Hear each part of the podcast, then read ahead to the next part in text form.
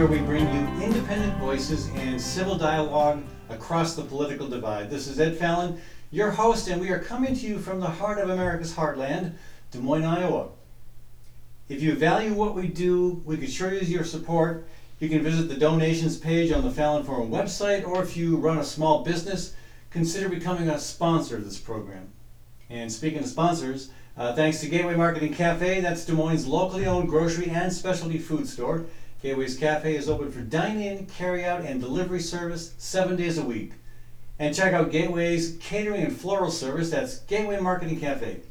Thanks also to psychiatrist Dr. David Drake.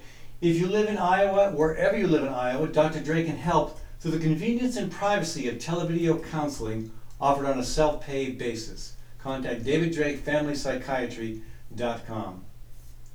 As always, if you are listening or watching this program live on the Fallon Forum Facebook page, you are welcome to join the conversation. Text Kathy at 515 519 6323. That's 515 519 6323. Uh, she'll call you back as soon as we have an opening and then we'll bring you into the program. On today's program, uh, climate activist John Davis will be joining us later to talk about the new NOAA Sea Level Rise Report. Spoiler alert, it's not pretty. Also, Brian Rosenwald, author of Talk Radio's America How an Industry Took Over a Political Party That Took Over the U.S. Brian will be joining us. And finally, Kathy Byrnes and I will discuss starting heirloom vegetable seeds. Yep, it is the season for that. First, though, I'd like to welcome uh, Genevieve uh, Trainor to the uh, program. Uh, Genevieve is the publisher and arts editor with Little Village magazine. And in an age where local news sources are being bought up or strangled by big corporate media giants, uh, it is encouraging to see enterprising people like Genevieve working to build alternatives. Genevieve, welcome to the program. Thanks for having me. And you're with Little Village magazine. Yes, here in Iowa City, we've been around for about 20 years. Um, we had our 20th anniversary last year, actually. 20 And yes, 20. Okay. And now you're expanding. Yes, uh, so we started out here in Iowa City just covering local arts and, and news. And uh, several years later, we started covering, we expanded our coverage area to include Cedar Rapids and uh, other spaces in the area. And now we're launching a new print magazine in Des Moines, which will be Little Village Des Moines. It'll be very similar to our Eastern Iowa edition, but it will be locally focused and uh, covering covering more specifically Des Moines area things. We'll have a Des Moines calendar, all of that. And some people are, are I mean, look, the, the trend, you look at the Des Moines Register, uh, the trend is, like, like a lot of papers, away from print toward digital. And here you are coming in with print. Tell me the logic of that. Well, we have the the luxury of being a, a monthly publication. I I can understand um, how some dailies are are finding the need to pull back a bit. Um, but we are we are monthly, which which makes a big difference. I think we're we're a magazine as opposed to a newspaper, so Mhm. we have that longevity. We have we publish daily on our website where we've got some of the you know more immediate goings on, but our print edition has um, more stuff with a longer shelf life. It has, uh, you know, long form stories about the region. It has uh, profiles of local artists, things like that. Okay. And you started off as an arts publication, like you said, 20 years ago, but you've expanded to covering local news as well. What, what's, uh, what's behind that, uh, that evolution? Well, we've always been community driven, Okay. and we we cover what our community needs. And uh, although we, for a long time, were primarily arts focused, uh, news has always sort of been in the mix, which to a certain extent. And as you said, as uh, as dailies are sort of uh, getting hard hit Mhm. uh, by various forces, that opens up an, an area for us where our readers need another source of news. And we found that was especially true during the early early months of the pandemic, which uh, unfortunately and conveniently there was less to cover in the arts sector. Um, but there was definitely a need on the ground from our readers for for that sort of in-depth and ongoing regular coverage of the, the pandemic issues. So they were really appreciative that we were able to dive in and provide that. Yeah. Now, now some, some communities have no alternative or independent news sources. Uh, Iowa City has the Little Village magazine, has had it for, for 20 years. Uh, in Des Moines, we've had through various incarnations a, a, newspaper, and it is print as well as online, and it's also monthly. It's called City View. Do you see little? How do you see the Little Village magazine uh, interfacing with the with City View? Is this uh, one of the other ones going to survive, or is there is there room in the market for two independent papers? I think there's room. I I am a huge believer in the idea that a rising tide lifts all boats, and I find that the more the more we put out into the world, the more audiences are going to crave it and want to want to read more of it. So it gives opportunities for for more people to sort of fill that role as much as possible. It's a it, it's it's lifting each other up. It's not competing. And this is more of a, and again, this this program goes far beyond Des Moines, but the, the issue of independent news sources is relevant everywhere. But this question is specific to Des Moines. How will the Little Village magazine distinguish itself from City View? What will be different about it? What will what will cause people to want to? They, they've got capacity to take one newspaper with them when they leave the grocery store.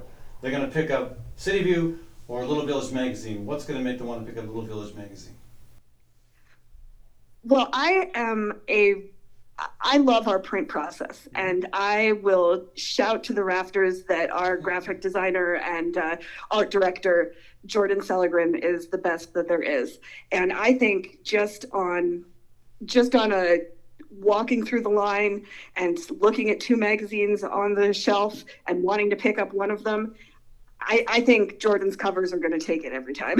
and what about content? That's one thing that's been missing. I mean City View again in one of its previous manifestations was really hard hitting. It was doing journalism, cutting edge journalism, uh, investigative stuff that the Des Moines Register and the TV, the, the major TV stations weren't even touching. It was breaking stories. Do we can we maybe expect some of that to, from Little Village magazine as well? We don't do as much breaking news just because we uh, we primarily we don't have the same sort of resources as some other news outlets do, but we do, in our drive to reflect the communities that we're part of, it's our hope and our goal that community members will come to trust us and will bring those stories to us when they have them mm-hmm. and will come to us as their first destination if they see something wrong in the community around them that they know needs to be addressed, or if they see something right that they know needs to be lifted up, we hope to be that first stop right. for them. Yeah. So I mean, and I, I, I, like having this conversation in the broader context of the national media scene. And later in the program, again, uh, Brian Rosenwald, uh, author of uh, Talk Radio's America, joining us to talk about that big picture. But I think it's important to ask as your your your impression too, as a local person working on independent media, what is your impression of the current national media scene where we've got this tremendous con- consolidation within the mainstream media, and then this polarization between the mainstream media like CNN, MSNBC, NBC on one side, and then the extreme views. Well, actually, Fox isn't even extreme anymore compared to One American News Network or Newsmax or some of the talk radio uh, uh, talking heads. What's your impression of that whole situation, both the consolidation and the polarization?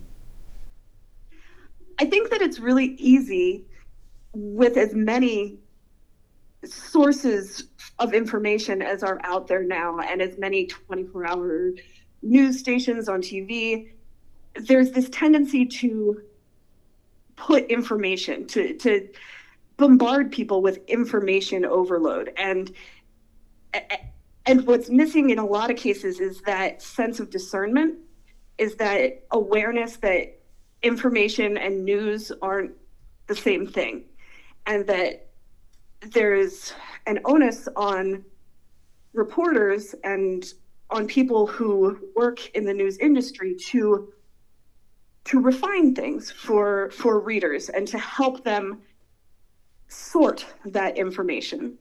And I think that a lot of polarization can come from when you're bombarded with information, the stuff that's going to get through is the stuff that already makes sense.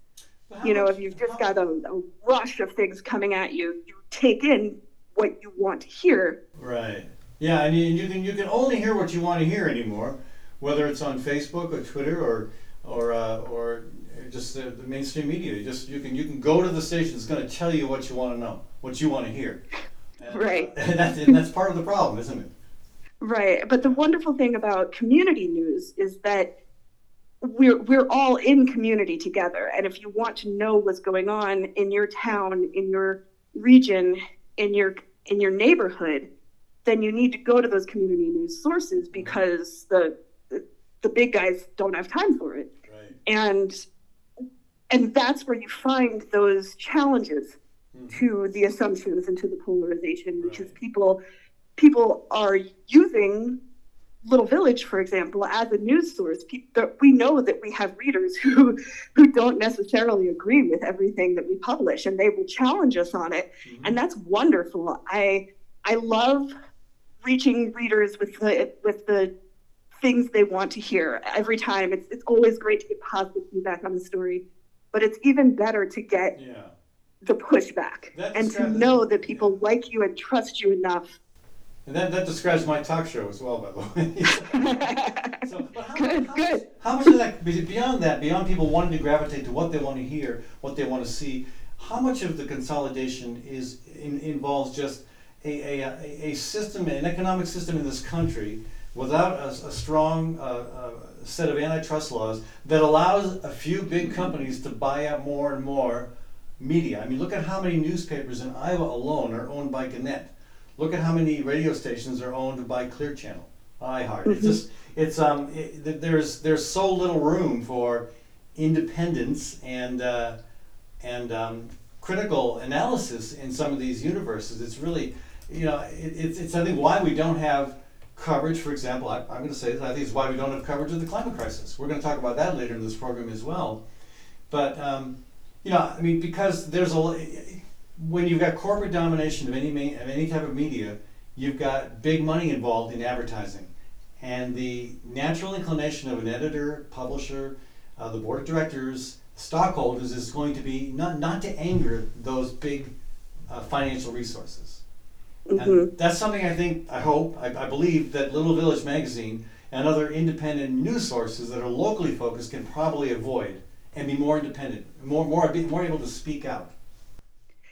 I think that's true. And part of that is that as we focus on building community, which I, I see is as my main mission as, as publisher is building community, we're not just talking about uh, readers, we're also talking about small business owners. I mean, all, all of our advertisers are also readers. they're, they're people who know us and like us and trust us and know that we share their values.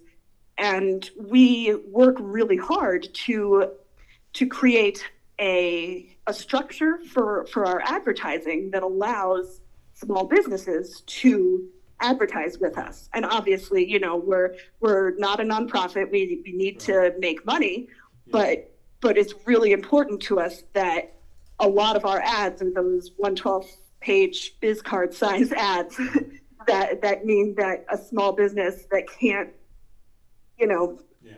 buy a share of Gannett can can still yeah. get their name out there. I, I, I, totally get that. And That's that's what we do as well. But we have very strict standards. It's got to be a locally owned business, uh, somebody doing good work. Um, you know, you know, if you're if you're building bombs, sorry, we're probably not going to advertise your product.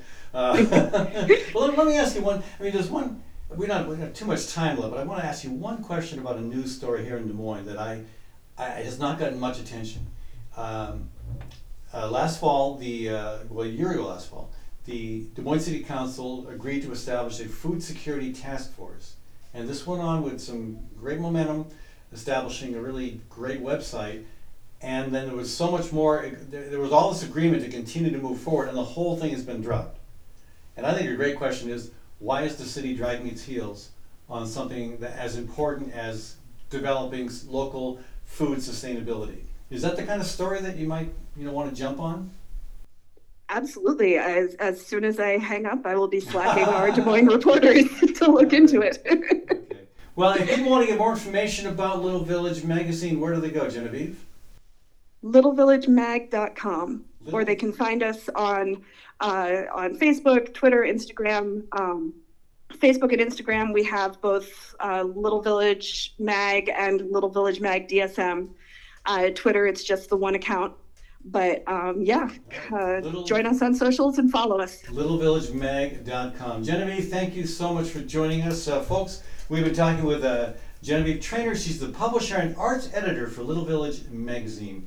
Uh, this is Ed Fallon. We've got to take a short break and we'll be back with more conversation when Brian Rosenwald, author of Talk Radio America, joins us. Gateway Market and Cafe is Des Moines' locally owned grocery and specialty food store, centrally located at ML King Parkway and Woodland Ave.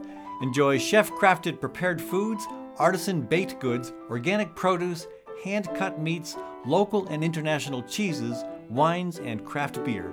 Gateway's Cafe is open for dine in, carry out, and delivery service seven days a week. Stop by or visit gatewaymarket.com for more details. Gateway Market, good food, great community. You're responsible for a lot, and it's easy to become overwhelmed, to feel helpless, even hopeless.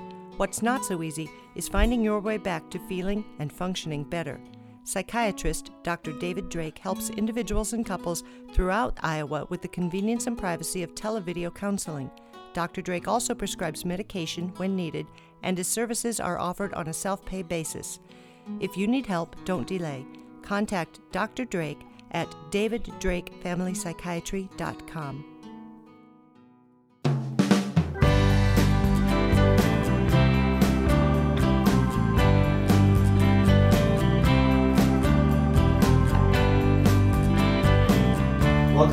If you are listening to our live broadcast on Facebook, join us by texting your name to 515 519 6323. That's 515 519 6323. We will call you on a different line and bring you into the conversation.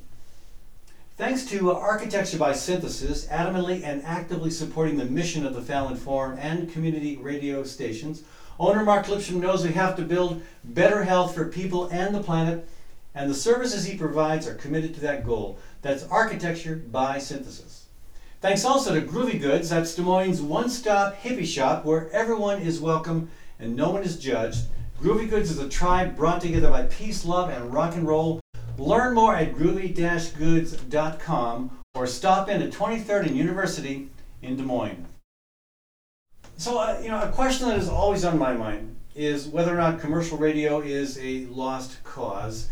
It's, uh, you know, when you listen, when you, when you, when you, when you, when you, when you surf the dial, and you come to the clearest stations, the stations that are most easily understood, uh, that are, you know, get the best, the, the best reception, um, and the uh, probably the, uh, the the the classiest uh, entry points, exit points, high-powered ads. Uh, you know, yeah, those tend to be stations owned by a very very few companies, two, three, four companies, I believe.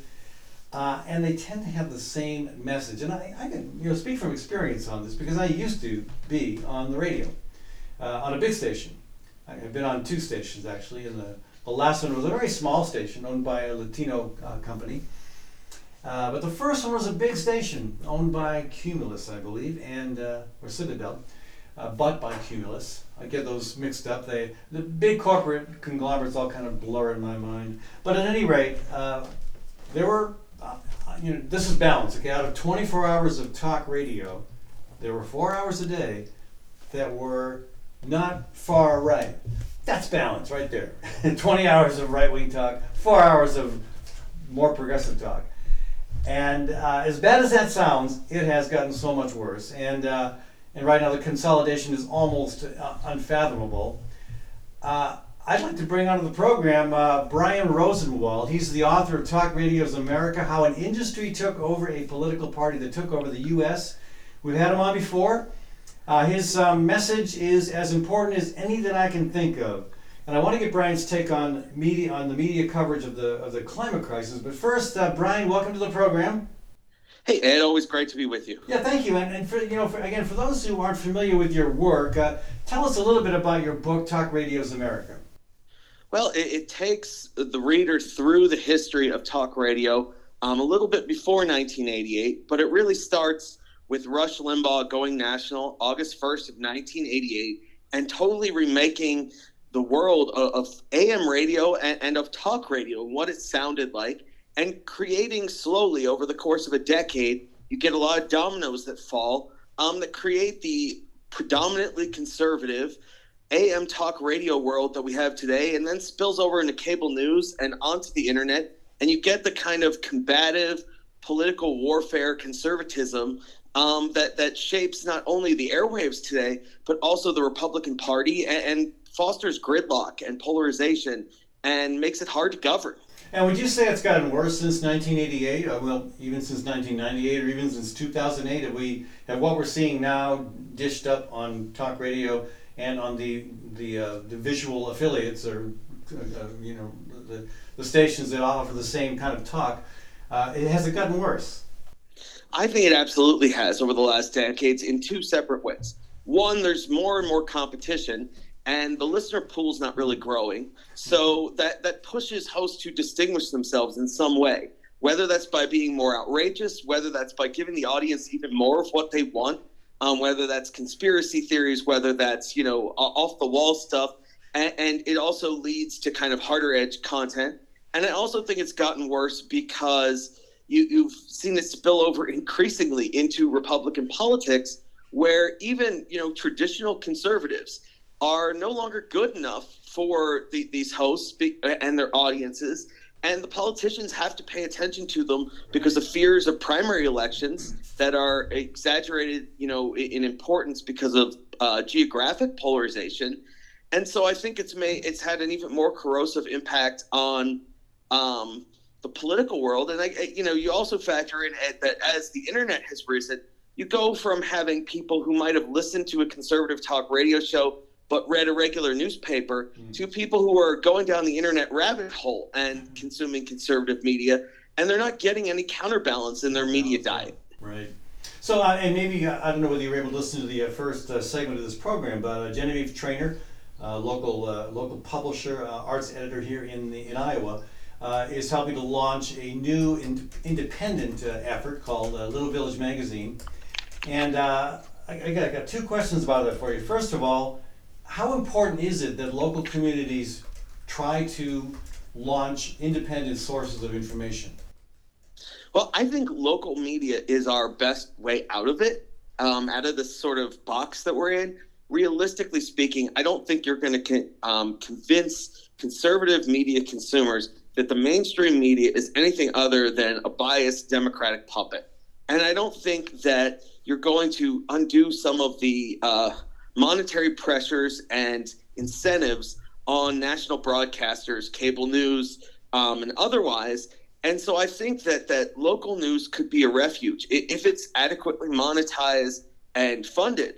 Um, I think that local news could be a refuge because people don't see local news as partisan um, to the same extent that they do national news.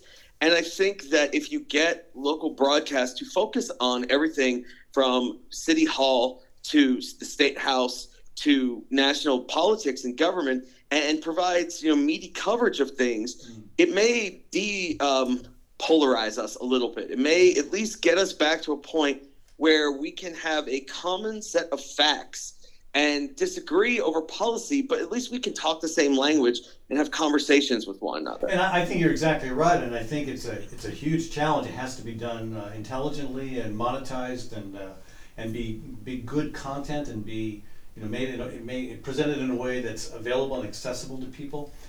And it, it seems to me that uh, right now the big corporate uh, owners of media, whether they be the mainstream media on the what's often described as the left, although I'm not sure that's accurate, um, or talk radio, commercial radio, Fox News, OAN. It, it seems like they're all not. They're not really worried about. None of them are worried about independent media because it's still a small deal. Like organic farming years ago, you know, corporate ag, uh, the the food industrial complex never were worried about organics until it started getting a bigger share of the market.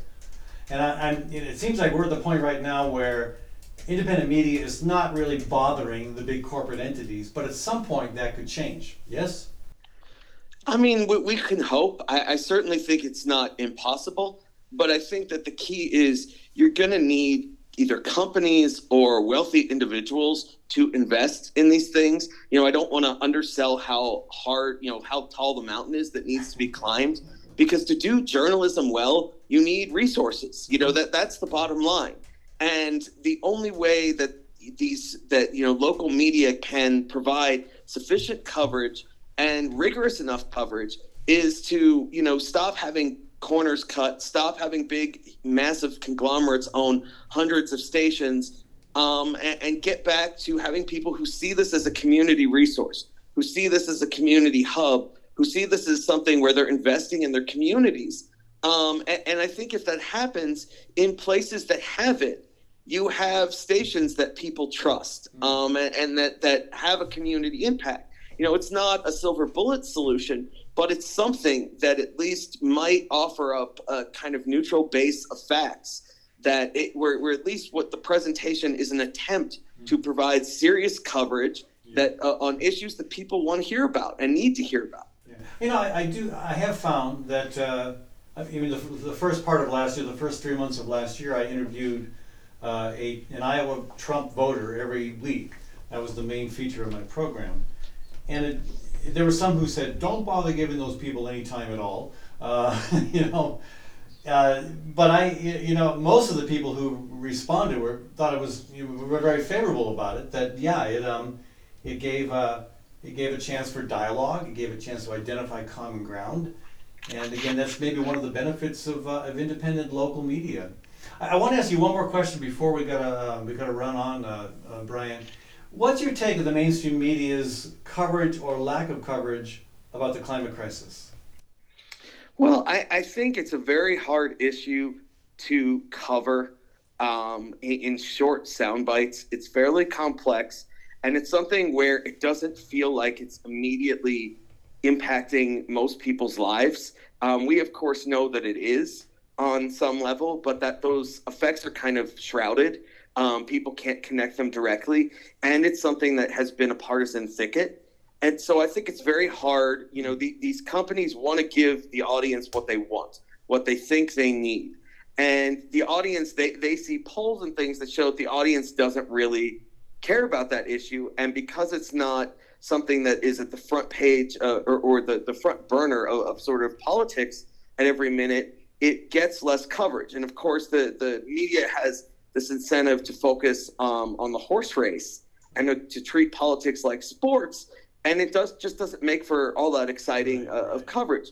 And, and, complex policy is the area where I think that the mainstream media struggles the most. Now, I will say, print media covers the climate crisis, you know, fairly well, but I, I don't think that translates over to broadcast. Yeah. And I think that it's one reason that this isn't a bigger issue, you know, front burner. If they covered it the way they cover inflation, for example, um, right, more people yeah. might see this as a crisis that we need to act on now. Well, Brian, I mean, I, I, I agree that the, the print media covers it better than than telev- television or radio, but that's not saying a lot. it, it's true. Part of the part of the problem, a big part of the problem, perhaps the biggest part of the problem, in my opinion, is the fact that you've got a lot of money in advertising that comes from or the oil industry and related industries that don't want change, that don't want to see a conversation about the climate crisis.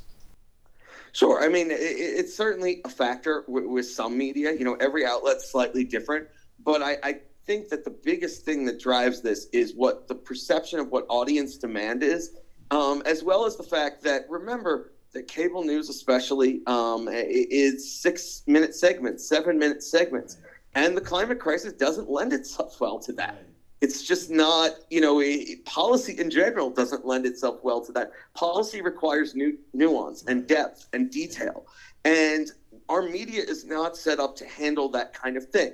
Um, you know, could print coverage be more substantial? Yes, but again, print journalism needs to have resources that you know how many decades have we been cutting back newsrooms? Um, where there's not an environmental reporter at every paper uh, you know and there's not someone at local papers who can say okay this is the local impact because that's where i think you can personalize it for people Mm, yeah. but it, and this is not a fault i'm not faulting the journalists there're not enough of them Yeah, you know it's it's that simple Yeah.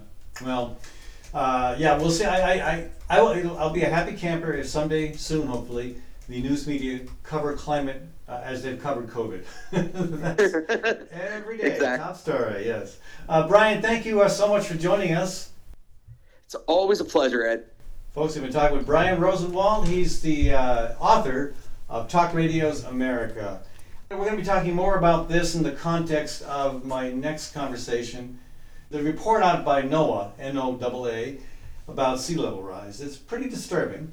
And again, getting short shrift in terms of media coverage. We'll talk about that. We've got to take a short break, and uh, we will be right back with more conversation. Groovy Goods is your Des Moines one stop hippie shop. Located near Drake University, we are more than just a store. Groovy Goods is about community. We're a tribe brought together by peace, love, and rock and roll. You will be greeted by friendly staff, the smell of incense, the vibration of healing stones and crystals, the vibrant colors of clothing and tapestries, and an extensive herbal apothecary and metaphysical products. At Groovy Goods, everyone is welcome and no one is judged. Check us out online, groovy-goods.com, or stop in at the corner of 23rd and University in Des Moines. At Westrom Optometry, Dr. Joel Westrom and his team provide a variety of services, including comprehensive eye exams, children's eye exams, and LASIK co management. Whether strictly utilitarian or a fashion statement, your comfort and vision are Westrom's primary concern. Dr. Westrom and his staff will work closely with you to determine the best solution for your eyes, prescription, and lifestyle. Services are provided in English and Spanish, and the clinic is open Monday through Friday from 9 a.m. till 5 p.m. and on Saturdays by appointment. That's Westrom Optometry, located in Des Moines East Village.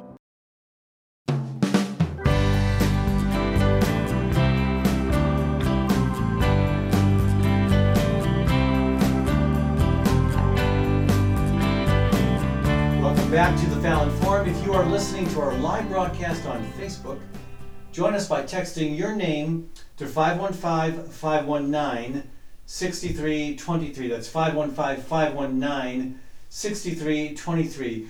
Uh, we'll call you on a different line and then bring you into the conversation. You can support this alternative to the Shock Jocks by becoming a monthly donor or business sponsor. Uh, check out the Fallon Forum website for details. Uh, thanks to Westrom Optometry, located in Des Moines East Village. Dr. Joel Westrom and his staff are fluent in English and Spanish. The clinic is open Monday through Friday from 9 a.m. until 5 p.m. and on Saturdays by appointment. That's Westrom Optometry. We're going to go to John Davis here shortly. He's been a climate activist for over 25 years. He's a climate reality mentor, and he attended the 2015 COP21 Climate Summit. John, welcome to the program. Hello. We've been talking about the media, about independent media, about uh, we've been talking with Brian Rosenwald about uh, uh, the lack of climate coverage by the mainstream media, and uh, we have a new example. NOAA, the uh, National Oceanic and Atmospheric Administration, uh, is just releasing a report indicating that um, U.S. coasts will see another 10 to 12 inches of sea level rise by 2050. And uh, the um, chief, uh, the, the, the head of NOAA, uh, Rick uh, Spinrad, says, and I quote, This report is a wake up call for the U.S., but it's a wake up call with a silver lining. It provides us with information needed to, na- to act now to best position ourselves for the future. Okay, es- especially with the words act now in there, you would think the media would be picking this up. I mean, a foot of sea level rise within the next 29 years. Why are they not paying attention, John? Help us out. Well, uh, for one, the report just came out last week, Okay. and it takes them about a week to go through to actually process what's on the report and make a report on it. Okay. The, the ABC, CBS, all those uh, won't report a thing. Now, CNN will. Uh, they have been covering uh, the reactions to climate change, but they're not reporting at all on why. So what? Why? Why? Yeah. See, why would CNN report on, on, on what NOAA has issued and not some of the other major affiliates? Uh, I believe two days ago, uh, uh, I, I have a friend that uh, does climate for CNN. Uh, he had an article, but it was not posted anywhere except to uh, private people. Uh, it's the point is is that most Americans uh, are either uh, too afraid and they don't want to see it, or they're totally indifferent to it. And most of the news stations, including CNN, uh, receive uh, funding through uh, commercials to the people who are causing the climate change in the first place. Right. That's that was my point earlier too. But how do you how do you get beyond that? How do you, how do you get the media to take climate change as seriously as it has taken? I mean, look at the attention paid to COVID nineteen. Two years worth of intense daily top of the fold coverage. And this is something that's so much more serious. I mean, 10 feet, or, or sorry, 10 to 12 inches of sea level rise, and you're looking at um, what a big, a big chunk of the of the world underwater. So many populations are concentrated in low-lying coastal areas. This is a huge, you know, red flag, and yet, Yeah, 40 percent of, of the uh, uh, of the world uh, lives within five miles of, of a coast, and so you're looking at major impacts. Uh, at the same time, you're looking at the loss of major economic disasters, and as you see in the report, it's not uh, an if and or maybe. It's hey, folks, wake up. yeah. This is going to happen, and we cannot change it. So, And uh, people don't want to hear this. so John, my my uh, my my criticism of climate scientists all along, and I've been I've been working on this since 2007, you know, pretty much full time. My my criticism is that climate scientists are right on every detail except one, and that's the timeline. Everything is moving faster than they say it will. And my suspicion is that this projection of sea level rise of a foot by 2050 is way off. That it's going to be a lot sooner than that, especially if the uh, if the Thwaites Glacier in the Antarctic melts as quickly as some now fear that it will.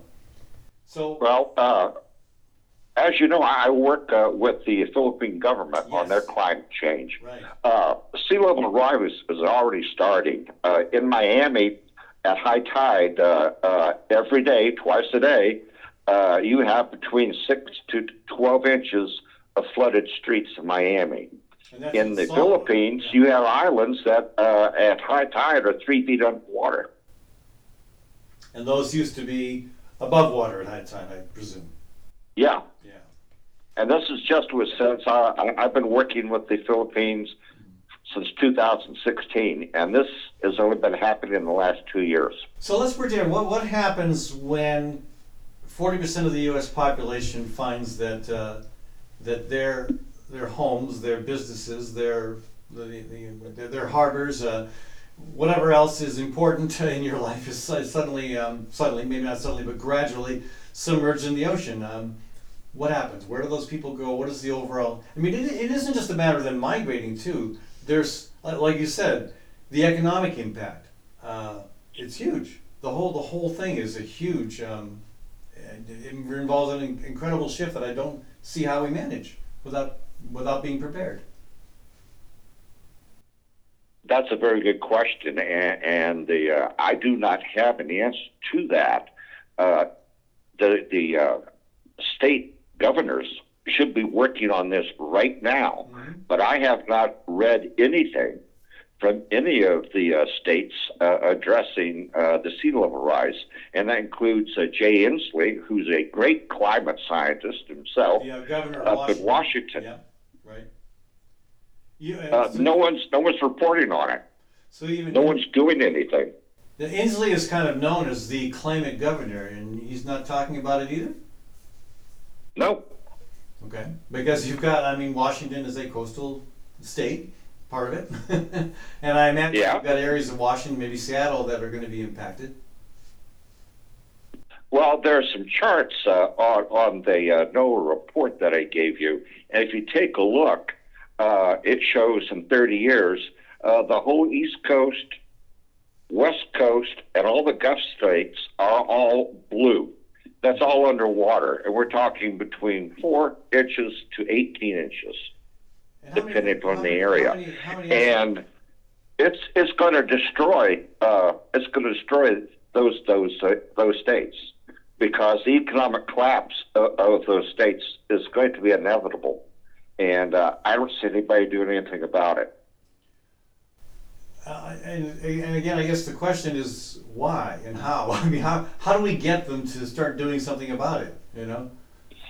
Well, you can start by uh, contacting the uh, governors of every one of those states uh, and ask them what they're going to be doing and if they have the report. In fact, is I think that is a project I'm going to be doing next week. Is I'm going to be sending emails and attaching that report to all the governors of all the states that are going to be affected and ask them what are you going to be doing about this. Yeah, and uh, I'd like to hear what, what kind of response you get. That would be interesting to, to share. I'll be happy to share that with you. Yeah, I yeah, I, and I, part of what uh, part of what disturbs me, John, is that uh, we have this information, and again, the average person is a, is probably pretty busy, overwhelmed. Again, as as we discussed earlier with my my previous guests, uh, a lot of the information that people are getting is not. I mean, most people, I've, I'm guessing the vast majority of Americans have no idea that NOAA is in is, is releasing a report on sea level rise. Even people living in the No. areas that are affected, they have no idea. And again, I, I hold the media largely responsible for that, but I also, yeah, I'm also, people need to take the effort to try to understand what's going on. I mean, this is, um, this is a, this is a major impact already underway with so many more impacts coming at us. Nothing will not, everything will be affected by this. Nothing will be Yes, spared. there, there- there's no way to change it. And uh, if we continue dumping carbon into the air, if we get to the 1.5 degrees centigrade level above pre-industrial, that number is going to go from what's in the report. It's going to go up another one and a half feet Yeah, overall. yeah. If it gets up to three degrees, it's going to go up 21 feet. Yeah. Well, uh, at some point, And, hope- and don't wait for the glacier because the glacier is going to add another two feet. Yeah. Well, and the glacier, that the, the, the, every indication is that Thwaites is melting because of the water, the warm water getting in under the glacier, and from the uh, side as well. So, anyway, I mean, all we can do, John, is say, hey, folks, wake up, pay attention. There's something important happening, and you're going to miss it. And if it misses, if you miss it, um, uh, we all it's to the, to the, the detriment of all of us. So, John, That's uh, absolutely correct. really appreciate you taking the time to join us, John. Uh huh. You have a good day, Ed. You too. Folks, we've been talking with John Davis. Uh, he's a, uh longtime climate analyst, a climate reality mentor, uh, attended the 2015 CO COP21 Climate Summit, and also works with the Philippine government on climate issues. If you'd like to weigh in on the conversation, we got a little bit of time left. Uh, 515, sorry, text your name to 515 519 6323. That's 515 519 6323 if you are watching or listening to this program on Facebook. Uh, you know, I, I, I, here's my biggest frustration is even the people who get this, who understand what's happening with sea level rise and all the other warning signs of climate change, even the people who get it. Joe Biden gets it. He told me several times that he gets it. I actually believe he gets it. So why does he continue to make the wrong choice? I mean, again, some of the things that Biden has done have been favorable in terms of trying to address the climate crisis, but then you've got, you've got, you know, you've got. Why, why would he not shut down the Dakota Access Pipeline, for example, as he basically promised to do? Why would he continue to allow uh, certain drilling projects to go forward? Why, you know, th- these things. Not only are they, not only do they make no sense in terms of, of, uh, of what President Biden absolutely must know about climate change, but they make no sense in terms of his commitment to quote his word. I mean, he go go check out the Bold Iowa website. There's lots of information on there, lots of conversations that climate bird dogs had, you know, all across the uh, all across Iowa, leading up to the uh, Iowa caucuses, and and several several conversations with Biden. I give you my word, he says. I give you my word. My word as a Biden. I like that. My word as a Biden. Well, it ain't happening. And I understand all the political pressures. You know, you've got you've got to try to balance things and make sure that you don't uh, you don't lose support. And I know we've got I know the U.S. Senate is dealing with Joe Manchin and Kyrsten Sinema, you know, two Democrats who seem to be very content to let climate change continue unabated. But uh, you know, there are still things that could be done. And I know, in addition to all that, you've got uh, you, you know he's, he's dealing with the Ukraine and whatnot. But the uh, the bottom line is there are people who get what's going on and yet they refuse to take action. Hey, I'm going to go to our phone lines for one last call. This is uh, Frank from Des Moines. Hello, Frank. How are you? Uh, good, Ed. How are you? I'm dang good. Well, I think I got my phone issues worked out this week. That's going through the computer, so I think we got a good connection. I'm happy for us both.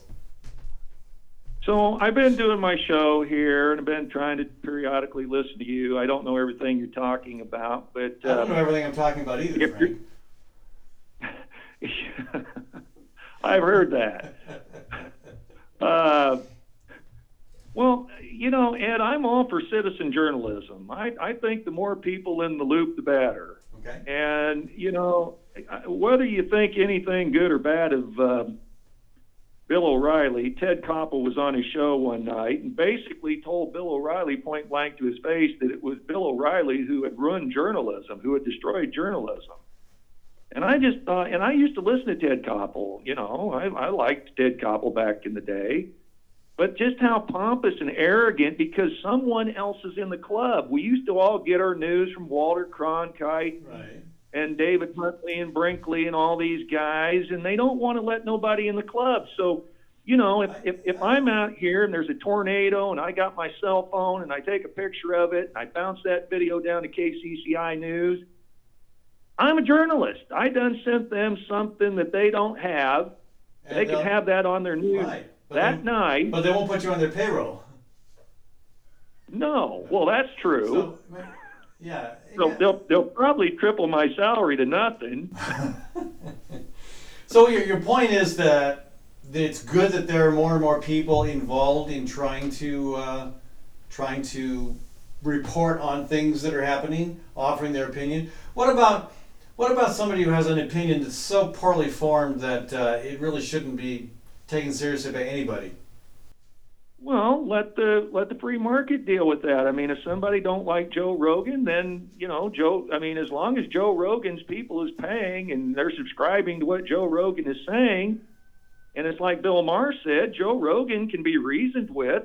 We shouldn't shut somebody down. See, Ed, I'm I'm against corporate media on all sides, right Me and left. too. Me too, Frank. Gosh, I knew we'd find common ground before the end of this conversation. Well, yes, I and, and Ed, believe it or not, you once said we're uh, brothers of different mothers. Did I say that?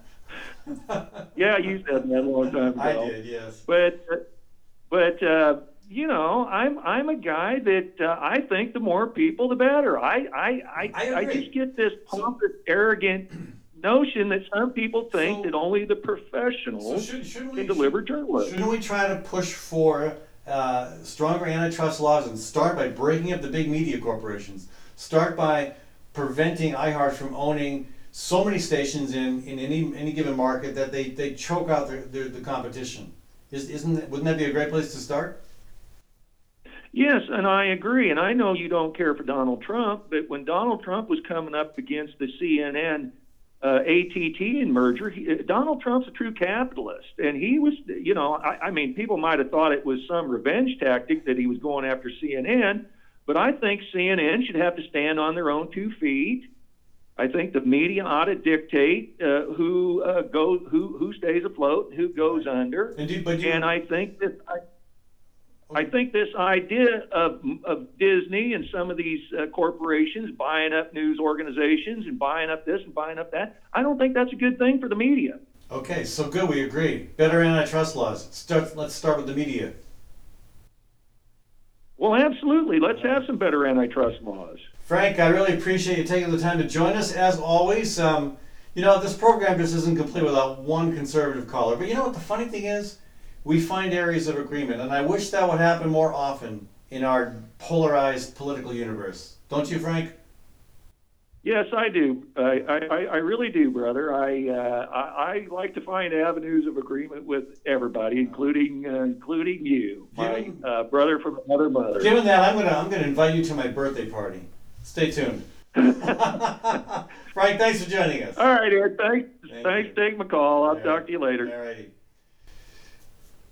Folks, this is Ed Fallon, and thank you for joining us today. If you're listening on Facebook, uh, this is the end of the program, but if you're listening on our radio stations or to our podcast, when we come back from a short break, Kathy Byrnes will join us. We'll be talking during our farm and food segment about tips on getting seeds started. It is the season. Vegetables are, are ready to go. Um, they will be ready to go soon, and we need to get a jump on that to make it happen. Gateway Market and Cafe is Des Moines' locally owned grocery and specialty food store. With over 5,000 items to choose from, you can order groceries online, and the Gateway team will bring them to you curbside. It's a convenient way to shop from anywhere and save time. Gateway's Cafe is open for dine in, carry out, and delivery service seven days a week, with catering and floral services also available. Visit gatewaymarket.com for more details. Gateway Market, good food, great community. Architecture by Synthesis provides planning, design, and design build services for high performance, low maintenance, affordable homes and buildings. Owner Mark Clipsham is adamantly and actively committed to supporting the mission of the Fallon Forum and community radio stations. Mark knows we must all live and work with the goal of building better health for both people and planet, and he works to implement that vision through his stewardship of architecture by synthesis. You can learn more at architecturebysynthesis.com. At Story County Veterinary Clinic, Dr. Kim Holding has over 30 years of experience working with all creatures, great and small cat, dog, horse, cow, elephant. Well, if you've got a pet elephant, you may be in trouble.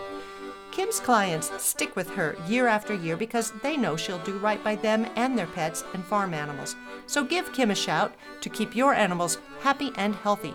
Call 515 232 8766. That's 232 8766.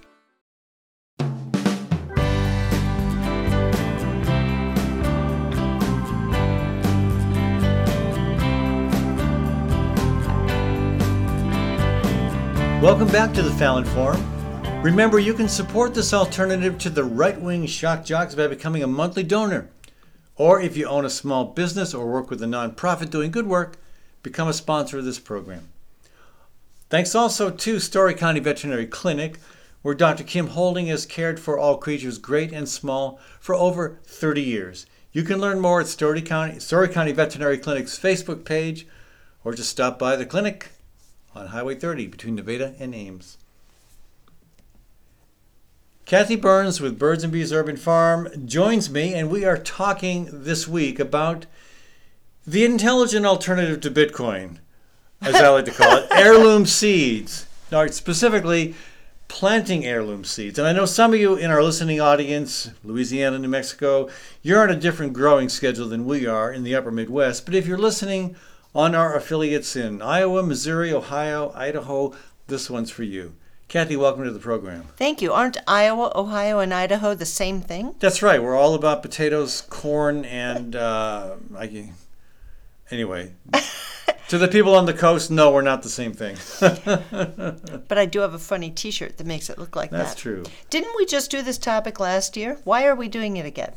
Seedlings, because it's so important. yeah, we, we you got it. We got to think about it every year. Well, it's it's true. It's important, and it's what a lot of people always want to know about this time of year. So we grow half of the food that we eat here at, in our yard and a couple of other neighbors' yards here at Birds and Bees Urban Farm. Um, not everybody's going to do that, but more and more people are learning to grow their own food, and some of them like to do it like we do start from scratch by planting your own seeds that you saved the previous year from your crop as much as you can in soil that you choose and uh, and having some beautiful seedlings to plant when the weather's warm. Or if you didn't save seeds, you can always buy them from a place like Seed Savers or uh, Baker Creek. There's a whole bunch of uh, uh, great companies out there selling heirloom seeds as well. So. But put your orders in now because Yeah. They are running out of varieties already. We we reported on that a couple of weeks ago. Uh, some of the varieties are getting slim. Um, yeah, we uh, have planted quite a few, and the time to start seedlings is now, if not yesterday, for a lot of the seeds, not for all of them. Um, we've already planted some. We've got some of the very early ones in. Artichokes, not everybody's going to do that either. We're some of the only ones, but we don't. We won't go into the whole shebang about that. Right. Starting in November for those. Yeah. Um, onions and leeks are in. They're little seed cells in the basement They're under doing- grow lights. They look pretty good, actually. We we and you know I, you know some people like to wait till later to plant, but we we believe in planting early and often. Mm-hmm. And the often part comes in when you have a, uh, a when you sow a, a seed that doesn't germinate. Like was it last year that we had all, none of our celios germinated? And the garden sunshine as well. We right, we, we realized we realized we had a bad seed crop, and so the best way to recover from that is if you plant it early enough, you can just replant. Well, and another thing that we do is we don't just save seeds from a previous year. We save them three years back. After that, we don't really need to save them. But uh, that way, if your last year's seeds failed, go to the previous year, ones that you know worked, and, uh, and plant those again, as long as they haven't expired. You can check um, seed expirations on the Seed Savers um, resources guides. Yeah. Yeah. So uh, again, you know, it's not it's not just a matter. I I still like to tease Michael Bloomberg for saying farming's not that big a deal. You just stick a seed in the ground, water it, and corn comes up. That makes my blood boil. because it means even starting seeds indoors, you've got to know a few things. And one thing we one, there- there's not too many things we have to buy, but one we one thing we do buy is seed starter mix. We do because we haven't. I don't know. We haven't cracked that nut yet No, on how to make it out. ourselves. Yeah. And I think you just have to buy other ingredients to mix with your compost or whatever your Yeah. vermiculite and some stuff. But I think that's a goal for us. Yeah, but you know it's it's fairly inexpensive um, investment, and uh, and and it it really helps make it, it prevents those plants from suffering from what's called damping off, and uh, you st- you have to one one thing we have to do is uh, make sure your, the lights are good. You you want strong lights. And uh, and you know sometimes it sometimes even if your bulb hasn't burned out, you're going to want to replace that bulb. But the uh, I mean, it's so. Besides the wonderful, the wonderful feeling about going into your basement or wherever you have them growing and just seeing these beautiful little plants greening up your life, while everything outside is still cold and and snowy. That's a real joy. A real joy. It really is. And we another reason we we plant our own seeds here at home as much as we can is that we can control the type of soil we grow them in. We can control the the the um, we reuse all of the seed cells or the seed starting cells that we grow them in. We know we're not wasting. Um, we're not buying something and throwing it away the next year. And we and again, I, I really I, mean, I was kind of joking earlier about Bitcoin out, seed coin in. I, I love the idea of seed being currency, and because seed is so valuable, uh, we only plant one seed per cell. Mm-hmm. And if we get you know 80% 90% germination rate that's good enough if it's lower we'll replant And that's another good reason to start early so Yes. that your second planting can have a good shot once you are able to transplant and put them outside. Well, so we already have onions and leeks. Uh, when did we plant those? uh, mid-january You can still plant them if you're doing them from seed, uh, onion January, especially. You can still plant them now. Yeah. They just won't be as big. They're kind of delicate when you put them in. They, they, they, they're hard to see, but you can plant them like that. And now we are also planting peppers and eggplant. In fact, we had little Quincy, who's three here, uh, two days ago, and he helped plant one whole tray, 48 uh, golden treasure pepper seeds, and he's going to watch those grow.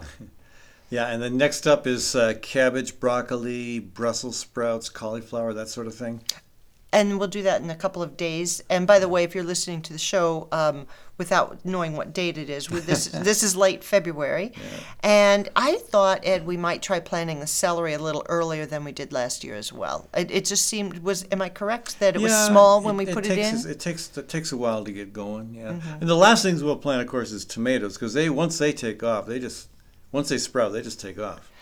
And they get they get too big, too leggy. They get their blossoms before if you plant them too early, and then you've got you you've got a lot of plant there taking up space Yeah. in your growing space, and also just kind of aching to get in the ground.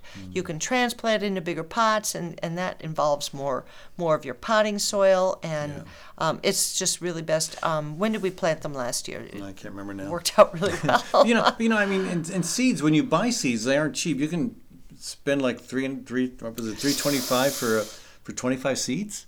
In some cases, fifty seeds. In a packet it of depends, seeds, It depends yep. on the type of seed, but Sometimes it's 100 seeds, sometimes it's 25 seeds, yeah, it's, depending it's on the not it's not cheap, and so it's one one thing to think about is preparing. You're planning to save seed this year for next Mm-hmm. year, and again, you can do varieties that are so cool that you cannot get at a nursery.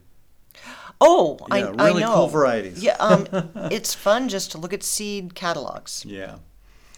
Hey, thanks, uh, Kathy, for joining us. Uh, folks, go out and plant a garden, start to indoors, and you'll be ready to knock it out of the park once the uh, warm weather is here and the frost date is behind us. Uh, thanks to our guests today, Genevieve Trainor, Brian Rosenwald, and John Davis. Also, thanks to our caller, Frank from Des Moines, the notorious and wonderfully charming. Also, to our production team of Sherry Herdina, Forrest Detterman, Charles Goldman, Kathy Byrnes, and myself, Ed Fallon. Thanks to our local small business partners, Gateway Market and Cafe, Architecture by Synthesis, Story County Veterinary Clinic, Westrom Optometry, Groovy Goods, and Dr. David Drake Family Psychiatry. Remember, your support for this program means a lot. Thanks again, folks, and we'll be back next week with another hour of cutting edge talk radio.